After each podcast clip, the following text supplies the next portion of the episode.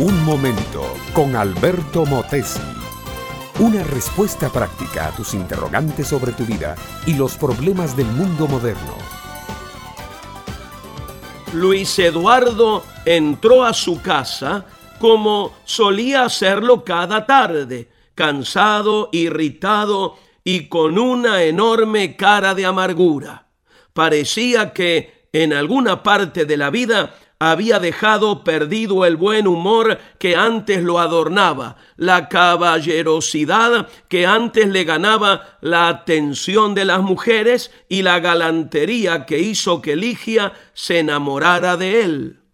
Aquella atribulada mujer hacía todo lo mejor para complacerlo. Por alguna razón, todavía ella no había podido concebir un hijo. Entonces, Toda su vida se volcaba hacia su marido.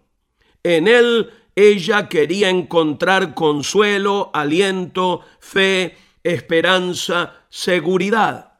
La mesa estaba hermosamente puesta. Un mantel blanco, servilletas de color rojo, dos enormes velas encendidas, el perfume de un hermoso ramo de rosas y allá en la cocina el olor de una cena hecha para un rey. Pero Luis Eduardo se había destronado a sí mismo. No apreciaba lo que hacía su esposa, la insultaba, la rebajaba, la acusaba de no ser capaz de tener hijos.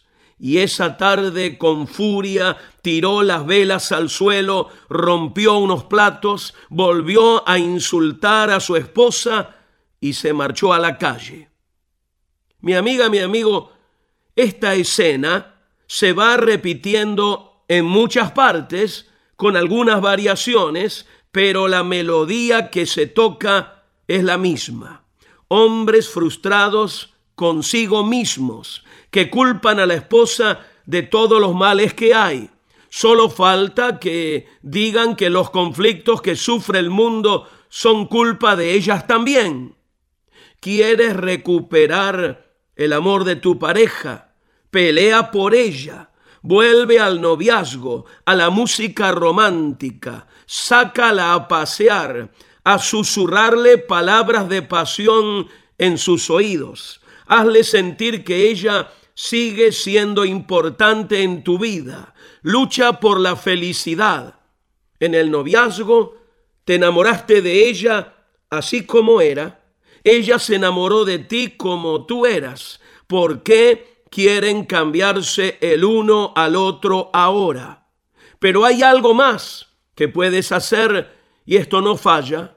No trates de cambiarla a ella o a él. Cambia tú. ¿Cómo me preguntarás? Permitiéndole a Dios que haga de ti una persona nueva. La Biblia dice que para poder entrar en contacto con Dios y poder hacer su voluntad es necesario nacer de nuevo. Esto se logra cuando uno por la fe invita a Cristo a ser el Señor de la vida.